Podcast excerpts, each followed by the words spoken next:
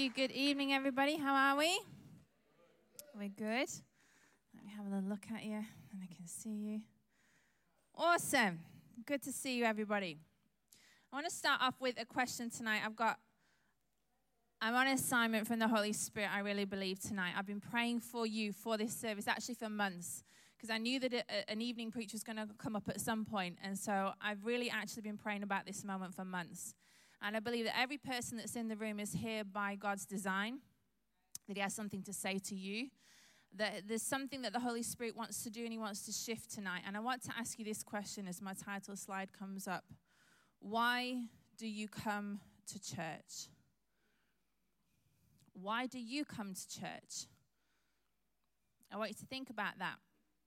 And that little reason that popped into your head right now Will it sustain you when those circumstances change? Will it sustain you when your feelings change, when your friendships change, when your passion changes, when your desire for church changes, when the season of life changes, when leadership changes, when things get hard, when you are offended, because if you've not been offended yet in church, that'll, that'll come at some point.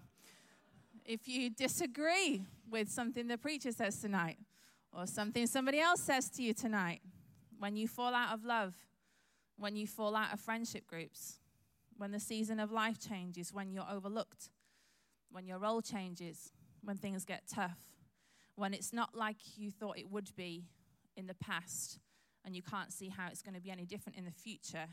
The reason that popped into your head when I said that, why do you come to church? Will that reason sustain you? Will it keep you? Will it keep you sat in the seat that you're in? I wonder. All of the reasons that popped into your head, well, I can't categorically say all because I'm not a mind reader. So let's say pretty much most of the reasons that came into your head will be good reasons. There'll be things like worshiping God and connecting and being part of the family. They're not bad reasons. There'll be, in a room of this size, there'll be a couple of sus reasons that came into your head when it was like, why you come to church. But I started thinking about this because I was actually thinking about the peers that I um, grew up with. That it's been 20 years since I was, um, or 21 years actually, since I was an 18 year old sat in church. I know it's terrible, isn't it? When you start thinking in decades, you're like, oh gosh, I feel old.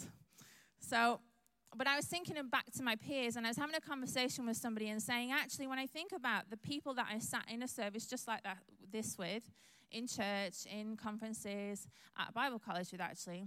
And I think about how many of those are in church, not in ministry, who are in church, who are in church with their families loving Jesus today. It's not as many as you would think. There's a lot of them that don't go to church at all. They're not raising their children. They've all got kids now. They're not raising their children as Christians. They're not discipling their children. Doesn't factor into their finances, doesn't factor into their time, doesn't factor into how they live their life. It's not a consideration for how they do their life at all. And if, yeah, if we could have kind of rewound the time and gone back to 18 year old us that were sat in a, in a room just like this, we didn't have LED screens back then. We had an overhead projector, but it was real, you know, that was really flashy at the time. If we could have gone back and said, Will you be in church in 20 years? Every single one of them would have said, Yes, absolutely. Of course I'd be in church. Why would I not be in church? What are you talking about? Of course I'll be there. What on earth would take me out of church? They would all say yes to be in church, and yet they're not. So I'm going to, tonight, my job is not to tackle why that happens. That's a massive discussion, or even to solve the problem when it does happen. My assignment tonight, by the grace of the Holy Spirit, is to build upstream from that problem. Is to go up. No, so I'm not being an ambulance at the bottom of a cliff. I'm going up to the top of the cliff and trying to build a fence way before the edge of the cliff that puts something in your life that puts a deposit of a thought that the Holy Spirit causes to grow, that becomes an anchor for your soul, that means that when the temptation comes, and it will come, it will come, of why am I bothering with church? Why should I bother? It's too difficult. Then this thought that the Holy Spirit is going to anchor for you will help that.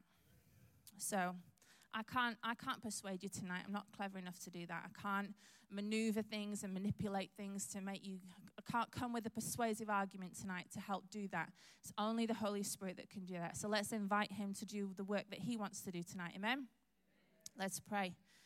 Lord Jesus, you want what you you have something to accomplish tonight. I know that.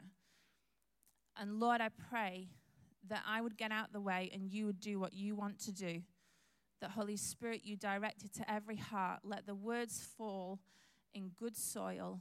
And Lord Jesus, let it build something for the future by your grace. In Jesus' name, amen. This is a really personal message for me because, believe it or not, it's actually a question that I've been asking for the last 18 months. Church, what's your why? I've been now in church in this new season of motherhood that I'm in for 150 services. I did some counting up. Of it. I know, right? Oh, 78 weeks ish, give or take. But I've actually spent 30 years or so in church, usually twice on Sundays, because that's how we did it back old school. And uh, yeah, there you go. Conferences. lots of conferences, youth retreats, all of that good stuff. So I totted it up, and I'm close to, I'm pushing around 6,000 church services since I said yes to Jesus. I know, it's pretty, pretty amazing, isn't it? Now, this, this next part is not a complaint. You need to hear me here. This is not a complaint. This is my observation of my journey that I've been on in the current season of motherhood that I find myself in. Our family is a blessing. I absolutely adore it. But this is just how things have been for us, particularly for me, for these past 78 weeks, 150 services. Friendship and connection, totally different. That's why lots of us come to church. I did a little bit of sneaky market research and asked a lot of you why you come to church. And lots of you said this reason, and it's a brilliant reason. You should find friends and um, connection in church. It's part of how the church is designed to be. It's designed to be a family, and we want you to do that because who you surround yourself with changes the direction of your life. So it's a great reason to be in church. But at the minute, if I've had a one minute conversation with you, we're doing really, really well because it's normally, how's life going for you? Yeah, it's going really well. Oh, sorry, I've got to go over here. Because Lib's about to run off the stage or like run into somebody or run out into the car park. So friendship and connections, not, not great for me at the minute. Communion, having that kind of pause and the moment to even close your eyes, that looks different now because I can't close my eyes. I can't stop and just just think about Jesus because again I have a small human to keep alive and that sounds like a really easy job, but let me tell you it's really really not. small children have a severe death wish. They just really don't, don't want to make the fact that you're here with all of your limbs and fingers, your parents did amazing, let me tell you. You should be grateful. It's really, really tough. Engaging in praise and worship. If I'm in the service for two praise songs, I, I will go home and be like, that was a great service today. I, I stayed in for two praise songs. Being devoted in worship, again, not thinking about anything, but just having the moment to adore Jesus and worship Him in this corporate setting, that's different. I can't do that in the same way. Actively listening and engaging with the whole of a preach, that's a distant memory it's just, it's not possible. I listen through the week while I'm folding my washing and sorting things out, but having that experience in the room and even in the parents' room, the glass, you wouldn't think that just a pane of glass makes a difference, but it does. You can, the atmosphere is different. There's something corporate and collective that happens. It's just different. And in this season, I've sometimes honestly felt the most disconnected from church that I ever have. I've said to myself, what was the point of me coming to church today? What did I get out of church? Would anybody have noticed if I wasn't in the room? We've come crying in the car, both me and Lib. We've left crying in the car, both me and Lib, sometimes. And, and honestly, most weeks it would have been a lot, lot easier to stay at home and, and watch online. It would have been so much easier. Every reason that had me in church before that I took totally for granted was not enough. It's not enough at the, in this season. It looks different. It's just not possible. It's just how the season is, and it'll change quickly and it'll look differently, and that's all good. But I'm going to ask you again why do you come to church? And will that reason hold you up for God will in the next 70, 80 years of your life?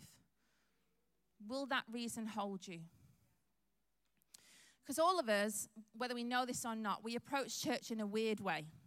And, and by weird, I mean this I mean Western, educated, industrialized, rich, and democratic. This weird mindset was coined by a guy called Joseph Henrich, and he studies cultures, and specifically Western culture. And as he was looking at um, all the different studies that are done in the world about um, anthropological studies, that's a study of people and how things happen, he noticed that in weird cultures, in Western cultures, we get a specific set of results that are predictable.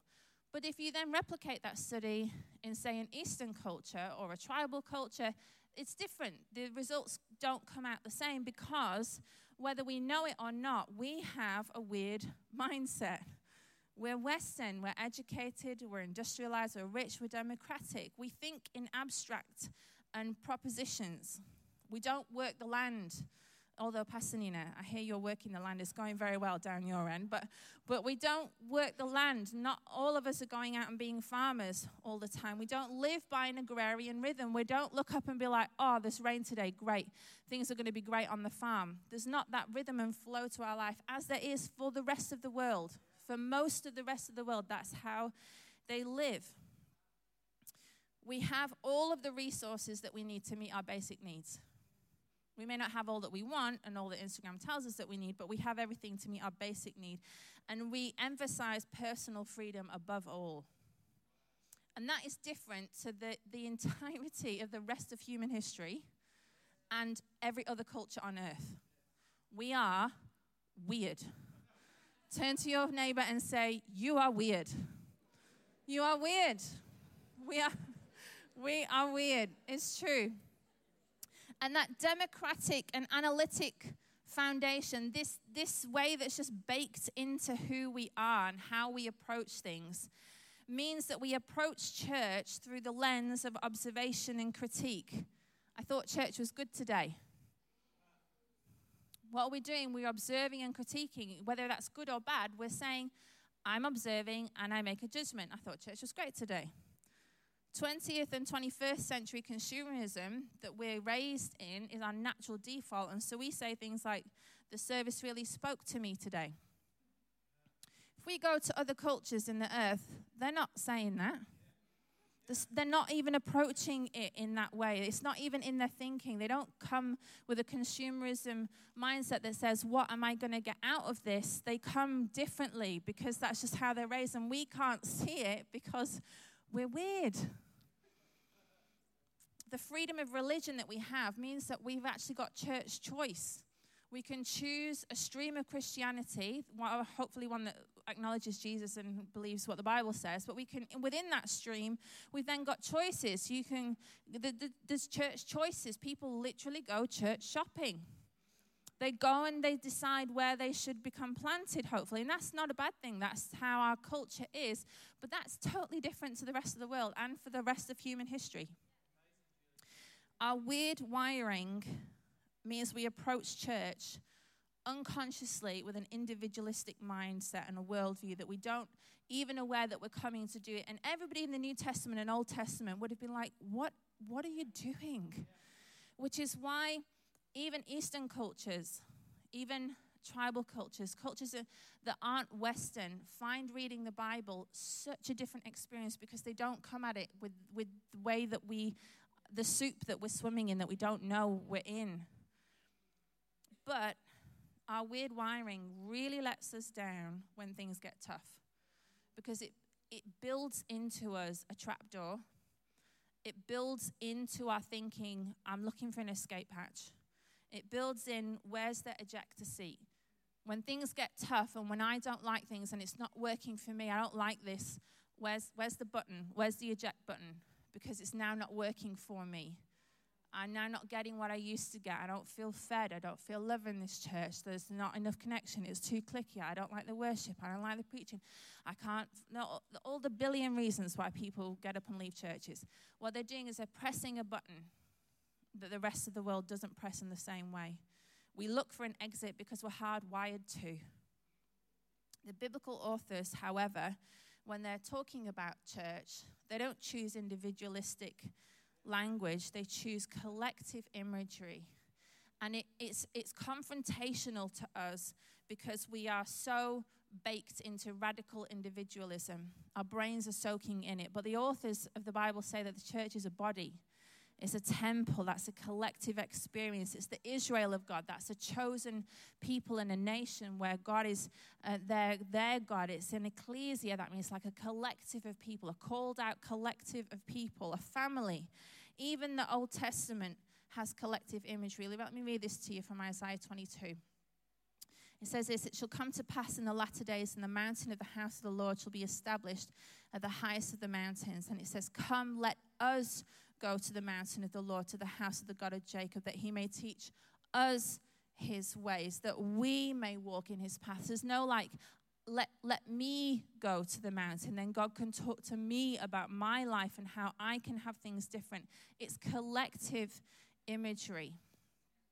Revelation 22 has this same imagery of a tree and a river. And it's this beautiful picture. So the river is many tributaries, many little streams that all flow into the one, and the one is Jesus. And this tree imagery, which is the seed of Jesus that was planted as he died, and then out of that sacrifice comes many. So it's this many into one and one into many. This collective experience in Revelation 5 says this you are worthy to take the scroll and break its seals and open it, for you were slaughtered, and your blood has ransomed people, collective, for God from every tribe and language and people and nation. You're not on your own. You're in the family of God, and you have caused them to become a kingdom of priests for our God, and they will reign on the earth. Even in the world to come, we're not doing it on our own.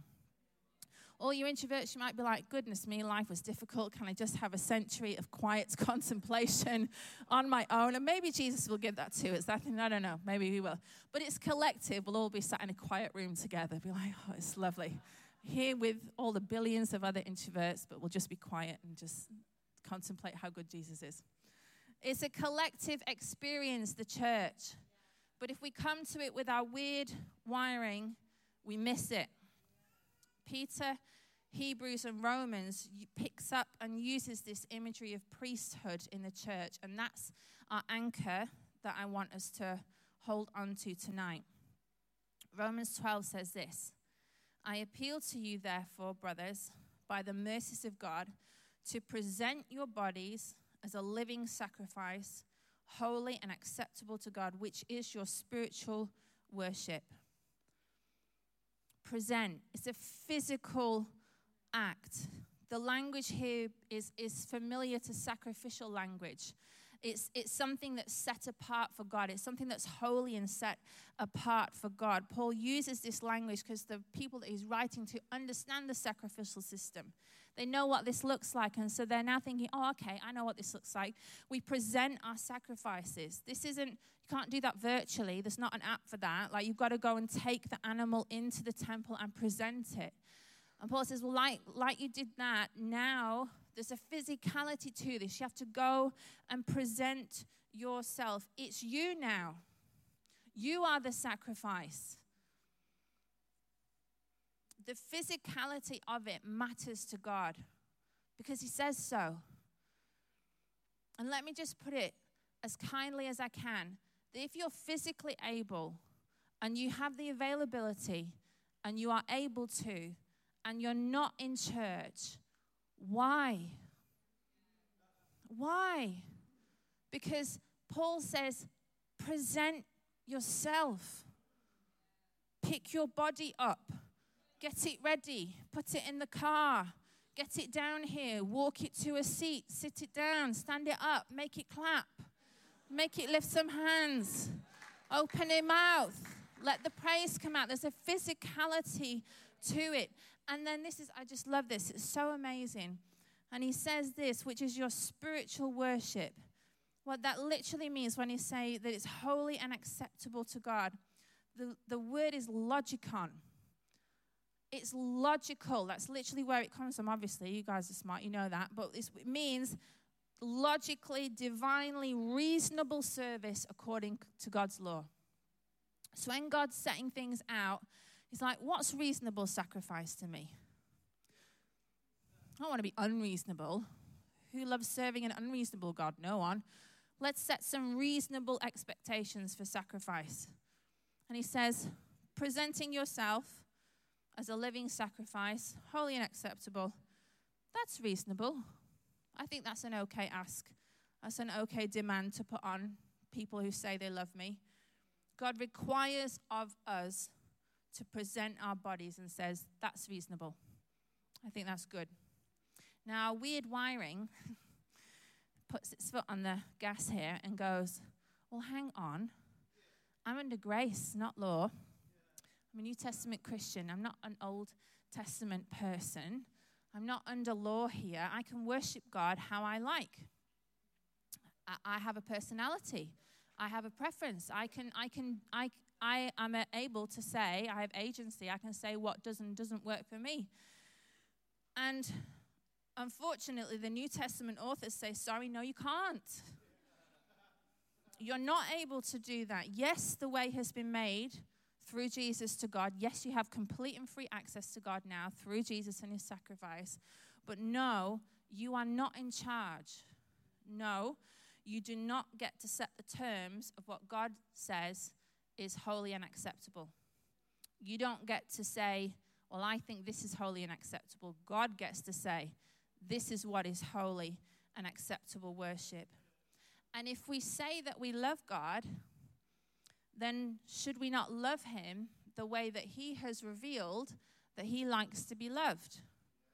Because he's, if we're going to use some language, he's self identified that. He's revealed it. He's, he's put it out there. That's what he said that he likes for us to do. And the responsibility is on us to find out his love language and love him that way. When I married Neil, I did not know because love languages weren't around then, right? I did not know I was marrying um, an acts of service and gifts person. I still would have married him had I done that, but had I known, but I didn't know that, right? I'm a words of affirmation girl. Like, tell me things are good, and I'm like, oh, that's awesome. Thank you. Literally, it shouldn't make a difference, but it absolutely does, right? words of affirmation person through and through. Absolutely through and through. So Neil is um, acts of service and gifts. And if I really love Neil, then I'm going to serve him and bring him gifts. Neil, somewhere with liberty, is like, Yes, yes, you will. I will feel loved. But if I approach our marriage, our covenant, our covenant relationship, and be like totally disregarding, they'll say, Well, well, I, I'm, I'm words of affirmation. And to be honest, this is what we did in our first like five years of marriage was just, Neil brought me gifts and did things for me. And I was like, what's that about? And I just said to Neil, he's doing awesome. And he was like, what's that about? Like, it's just the first five years of marriage working itself out. So, pro tip find out the person's love language and then discipline yourself to do that even bigger pro tip if the person that you like and you want to marry has the same love language, oh, you've hit the jackpot. Like, just marry that person immediately. So much easier if they're the right person and Jesus says it's okay. That's, that's my caveat there. Everybody's getting on love languages. What am I? What am I? Post the results to Instagram. Hope they see it. Like, who, who liked it? No. So, You've got to love the person that you're in covenant relationship the way that they have revealed they like to be loved. If I love Neil, I'll stack the dishwasher in the way that he likes it stacked. I like to stack it like a chaotic raccoon. That is my style of dishwasher stacking. Like throw it all in, do a pre rinse, hope for the best. That's how I stack the dishwasher. But if I really love Neil, I will put the cups in the way that he likes the cups because that's how he is. That's how it's revealed that he likes to be loved. And I'll bring him a Mars bar or I'll bring him some coffee from Cubby House. And I'll, I'll do those things because that's how he likes to be loved. And the onus is on me because I'm in covenant relationship with him. And the onus is on him to tell me, you look great, you're doing awesome, blah, blah, blah, blah, because that's how I like to be loved. And if I choose not to, because it's not convenient to me, I'm straying into lazy, selfish, and stubborn relationships. And then if I get cross with Neil because of how he's made, if I get frustrated, I'm like, why can't you just like have some words of affirmation and be done with it? Because, you know, I'm a squirrel in the relationship. I'm the budgeter. So I'm like, gifts, like the gifts, they cost the money, right? So I'm like, why can't just a well done for you be good enough? Because these are gifts. And we love that in our household. It's awesome. But if I get ticked off with Neil because that's how he is, then I'm actually devaluing who Neil is.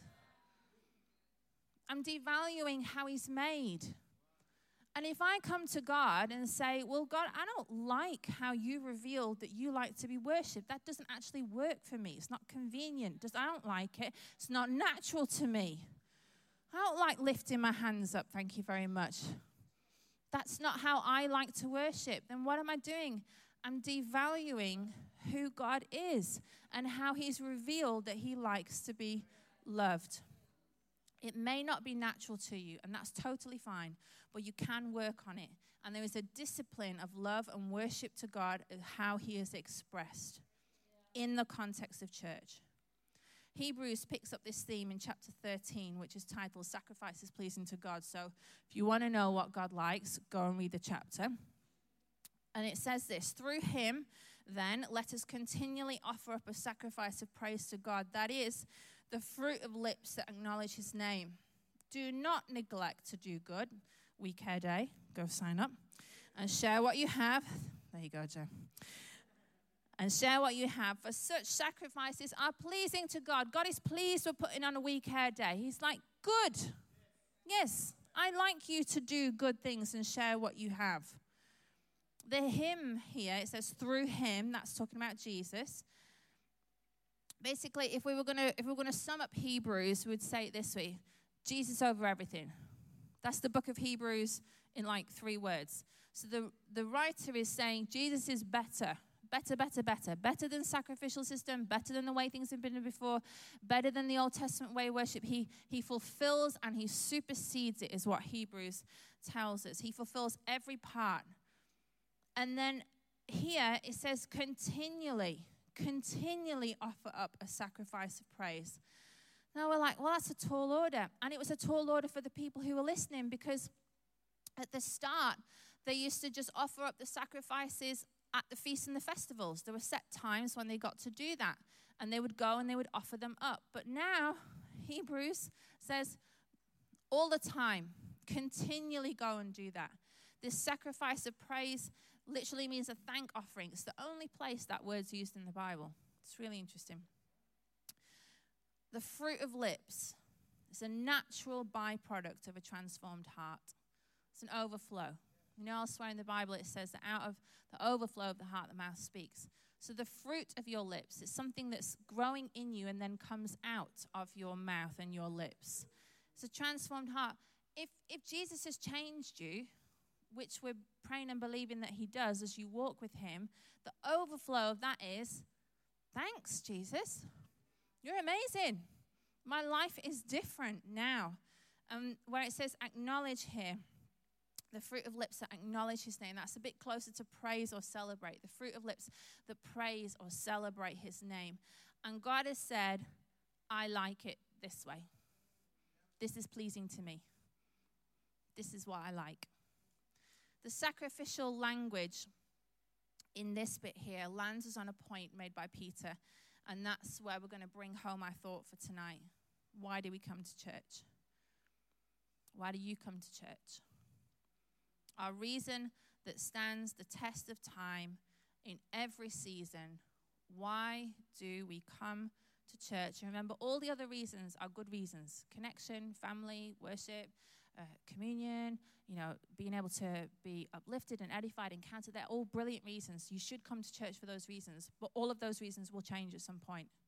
The anchor reason why we come to church is because you are now a priest and you have a duty to offer acceptable worship to your God in the way that He is revealed, which is the expression of Christ's body on the earth the church. That's it. I'll read it once more.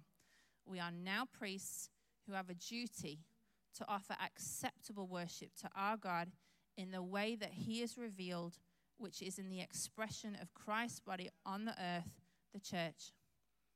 Peter puts it this way like newborn infants, long for the pure milk of the word, that by it you may grow up into salvation, if indeed you have tasted that the Lord is good. As you come to him, a living stone, rejected by men, but in the sight of God, chosen and precious. You yourselves, collective language, like living stones, multiple language, are being built up as a spiritual house, collective language, to be a holy priesthood, collective language, to offer spiritual sacrifices acceptable to God through Jesus. God says, This is how I like to be worshiped together. This is what I like. Verse 9, but you're a chosen race, together, a royal priesthood, together, a holy nation, together, a people for his own possession, that you may proclaim of the lips, the excellencies of him who called you out of darkness into his marvelous light. Once you were not a people, but now you are God's people, collective. Once you would not receive mercy, but now you have got mercy. That's a good reason to praise. And again, the milk of the word is that is that logikon only twice is that word used in the Bible, in the New Testament. And it's this same thought pulling these two scriptures together. This is what's acceptable to God. This is the logical, rational, reasonable way to fulfill God's law. This is how He likes it. All that collective language. We offer spiritual sacrifices acceptable to God through Jesus this external expression of how grateful we are to God, we will be doing this in heaven. We'll be doing it in heaven. We won't be able to sacrifice in the same way because now we live in a broken world that's full of sin and we cry and things are difficult and hard. And we only have the opportunity to worship and praise Him and give that sacrifice through tears here heaven there'll be no tears. We'll just do it because it's just flipping awesome and we'll just do it for thousands and millennia and it'll just be great. But this is the reason why we come. We come to offer up a sacrifice of praise and thanks within the collective expression, and that reason doesn't change. Why does that reason not change? Because when you said yes to Jesus, you said yes to becoming a priest. He made you a priest, and a priest has a duty to perform. You have a duty to perform. It's not optional. This is not an add on. You have a duty. It's our spiritual responsibility to give praise. All the other parts of the service are there to, to connect and to build you up, to equip you, to encourage you, to connect you. All of those things are great to encounter, to minister, and, and they're right, and we should do that, and those are great. Um, and it's that's how God meant it to be. So I'm not saying that that's wrong. It's absolutely right and how it's designed to be. But during the praise and worship is your only opportunity to minister to God. It's your only chance to lift up holy hands. It's your only chance to offer the fruit of lips of a sacrifice of praise. It's your only opportunity to physically present your body, to get your body out of the chair and to move it and to, to articulate it and to, and to put it in a position that sacrifices to your God. And it's really important that we just put a tiny caveat on this. You don't sacrifice to get, because that's how pagans approach God. I'll sacrifice and then fill in the blank. We don't sacrifice to get. That's not how we approach. We sacrifice because we're priests and it's our duty, and that's what we're here to do. Jesus doesn't have to do anything for us, He's done everything. If He never answered another prayer, gave us anything ever again, it would, it, it's already done enough. So we come and we bring our best that sacrifice doesn't change our salvation. It comes from resting in the finished work of Christ. Christ sacrificed himself. He exampled this. He sacrificed himself. He is, the Bible calls him the great high priest.